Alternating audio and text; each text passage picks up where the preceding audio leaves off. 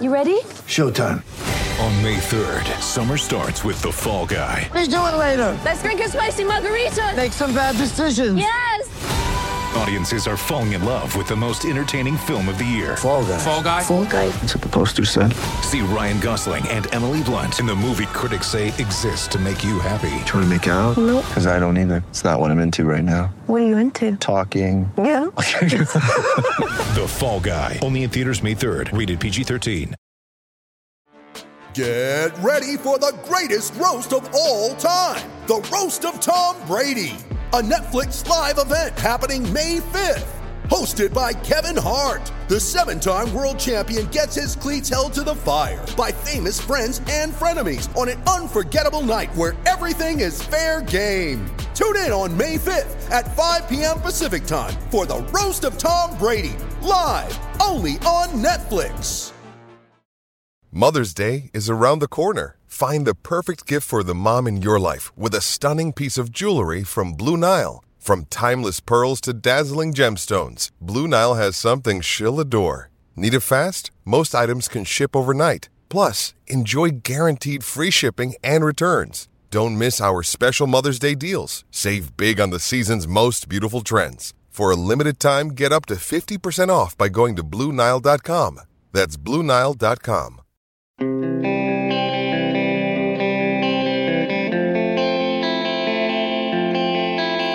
going to try something absolutely insane today, and that's to compare Evgeni Malkin to Lars Eller. Just, just at least hear me out. Good morning to you. Good Wednesday morning. I'm Dejan Kovacevic of DK Pittsburgh Sports.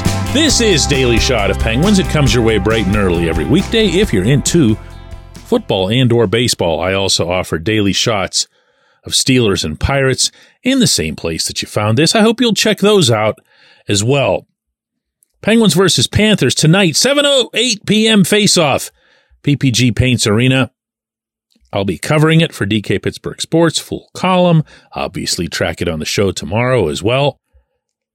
And out of all the various forwards on the Pittsburgh roster who aren't producing, the one that really jumps up has to be and always will be for as long as he's around and this sort of thing occurs. Geno's two goals in his past 15 games, not contributing to much of anything at five on five, not contributing on the power play to the extreme that the once unthinkable now seems routine and that he's on the second unit. And when you add all that on top of the Penguins only winning two out of their last seven games, yeah, you get the idea. It's not good. And maybe even more surprising than any of that, Geno had this to say yesterday to reporters in Cranberry. Every game it's tough, you know, every game like I try my best and like yeah, it's like uh, I'm not like I'm not playing like uh, 15 years ago. It's not the same game. I won't try like change a little. I know I'm not like uh, flying like like before. You know, I'm trying smart, a little bit smart my game. Talking about adjustments, referencing his own age, openly acknowledging that he needs to adjust to his game because he isn't, in his own word, flying the way that he used to. You piece those together, that's a pretty extraordinary admission. Not to mention commendable, but also maybe just a little bit overdue. Geno's 37. This isn't a cute and cuddly situation anymore. Geno's 37 and he's going to be here until he's 40. That's what his contract says anyway.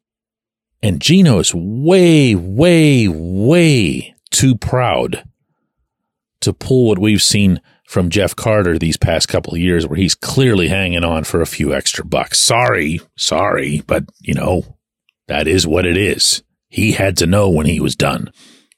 Geno's an instant Hall of Famer when he's eligible. He's going to get to 500 goals, even if he drags it out for a long, long time. He's going to hit other milestones just by existing. He doesn't need to prove anything, but he's also that guy who is by far the hardest on himself when things aren't going well, and it does not help him. There are some people that you actually want to see go through that because it boosts them, it motivates them, gives them that little extra fire up the rear. Not him. Not him. All he does is torment himself when it happens. And that's what you're starting to see over these past few games. Yeah, he's banged up. There's a reason he's had a couple of maintenance days, as Mike Sullivan calls them, last Thursday and then again just a couple of days ago. I'm sure there's a reason beyond his being 37 that uh, he really didn't show much at all in either St. Paul or Winnipeg over the weekend. But, you know, part of the game and all.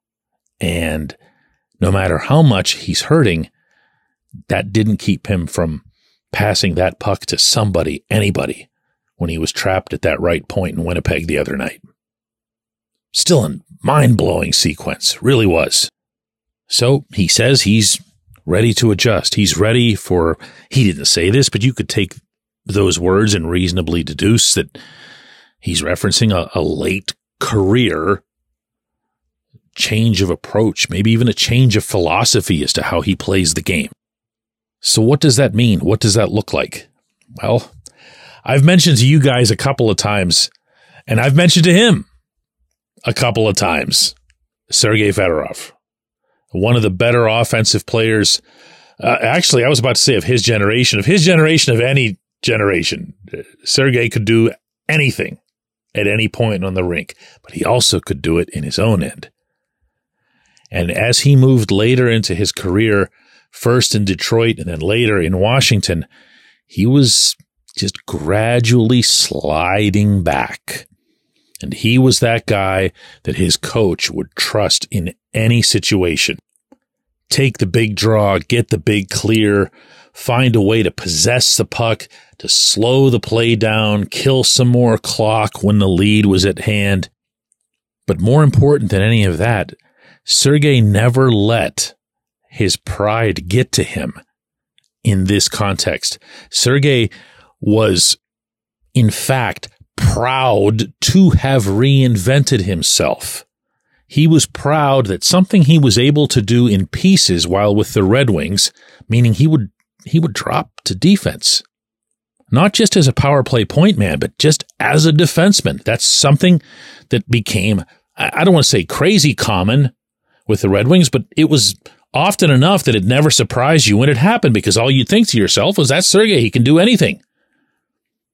Well, who else have you seen on the Penguins who spent, as a forward, plenty of time playing defense? Not always very well, but certainly well enough that he's been able to man a power play point for years with the trust of his coaches. Is that what would be coming for Geno? Can you picture that? Can you see him having witnessed him up close for almost two full decades, saying, Yeah, look at me. I'm the defensive guy now. Do you sense that anywhere in this man's personality? No, no, no, not at all. Geno's Geno's not just got to produce points. Geno has to score goals. I've said this for years and years and years. Everyone always thought even going back to their draft year when it was him and Alexander Ovechkin one and two in the other order, that Ovechkin was the goal scorer and Geno was the playmaker. Well, Geno's a playmaker, but I remember in covering that draft, hearing from scouts that weekend that no, this guy is, he's a goal scorer and he wants to score goals. He's pushed by it. When did Geno get his MVP? When did he get his Hart Trophy with the Penguins? Yeah, the year he scored 50. So we can all talk about adjustments and potential adjustments, but other than something as basic as, hey, Geno, don't give the puck away as often, which I'm sure would be Sullivan's message to him, there's got to be something else. There's got to be something else. When we come back, J1Q. When you need mealtime inspiration, it's worth shopping Kroger, where you'll find over 30,000 mouthwatering choices that excite your inner foodie. And no matter what tasty choice you make, you'll enjoy our everyday low prices, plus extra ways to save, like digital coupons worth over $600 each week. You can also save up to $1 off per gallon at the pump with fuel points. More savings and more inspiring flavors make shopping Kroger worth it every time. Kroger, fresh for everyone. Fuel restrictions apply.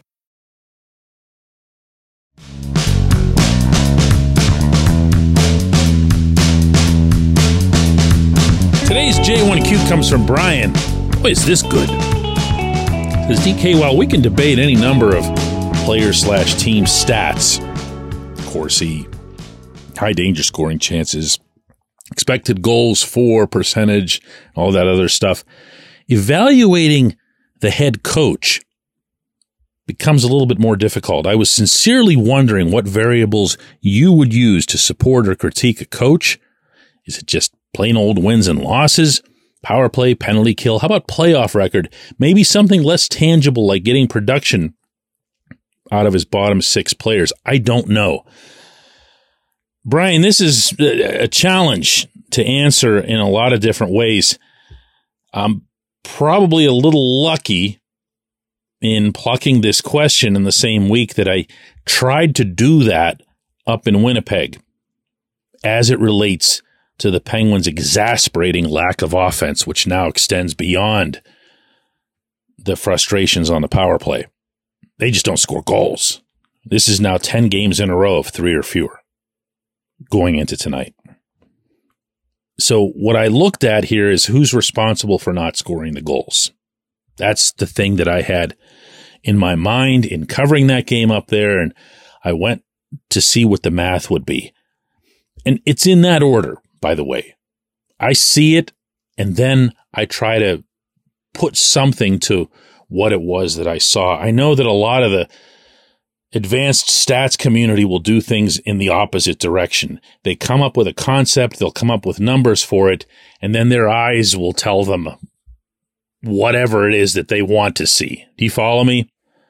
But that's also what happens when you're talking about a sport that doesn't really have true advanced analytics yet because it doesn't have anywhere near the data that's available in the other three major sports in North America. So what I did was I based the analysis that I was going to do, the numbers that I was going to come up with on what I feel is the only parts of an offense that a coach can control. Everyone makes a big deal out of line combinations, and that's part of it for sure.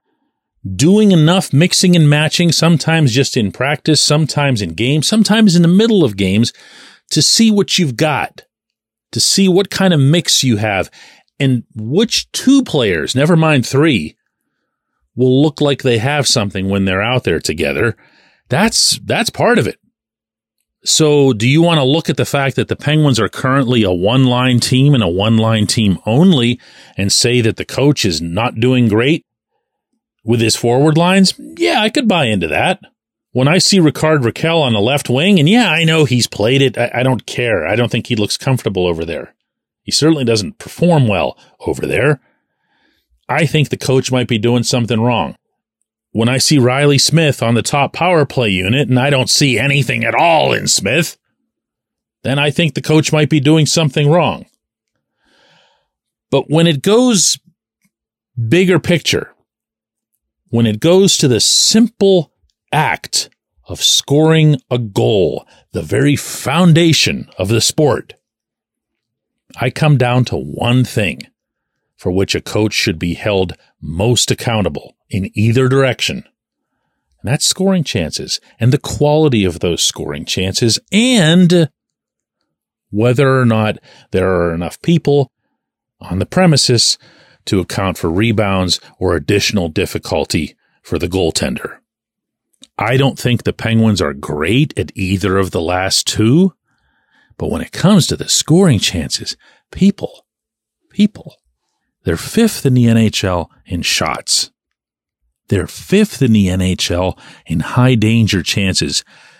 High danger chances aren't measured in some abstract way. when you see anyone refer to high danger chances, and that's something that most diehard hockey fans will refer to a website called Natural Stat Trick to get, that's automated. That's not judgment.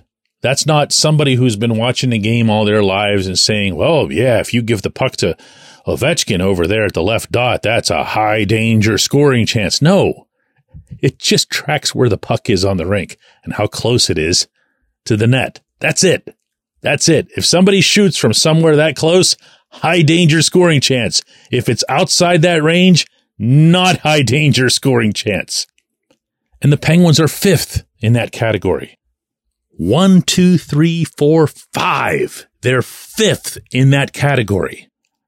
And yet they're bottom five in goals, in shooting percentage, in high danger shooting percentage. Process that one for a moment.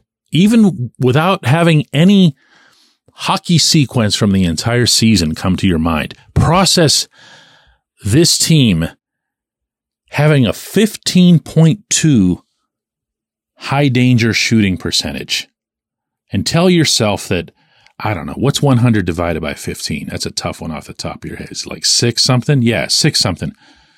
This group, these forwards, because that's who would get most of those, and all that talent and all that experience, converting on only one of six attempts from right bleeping there.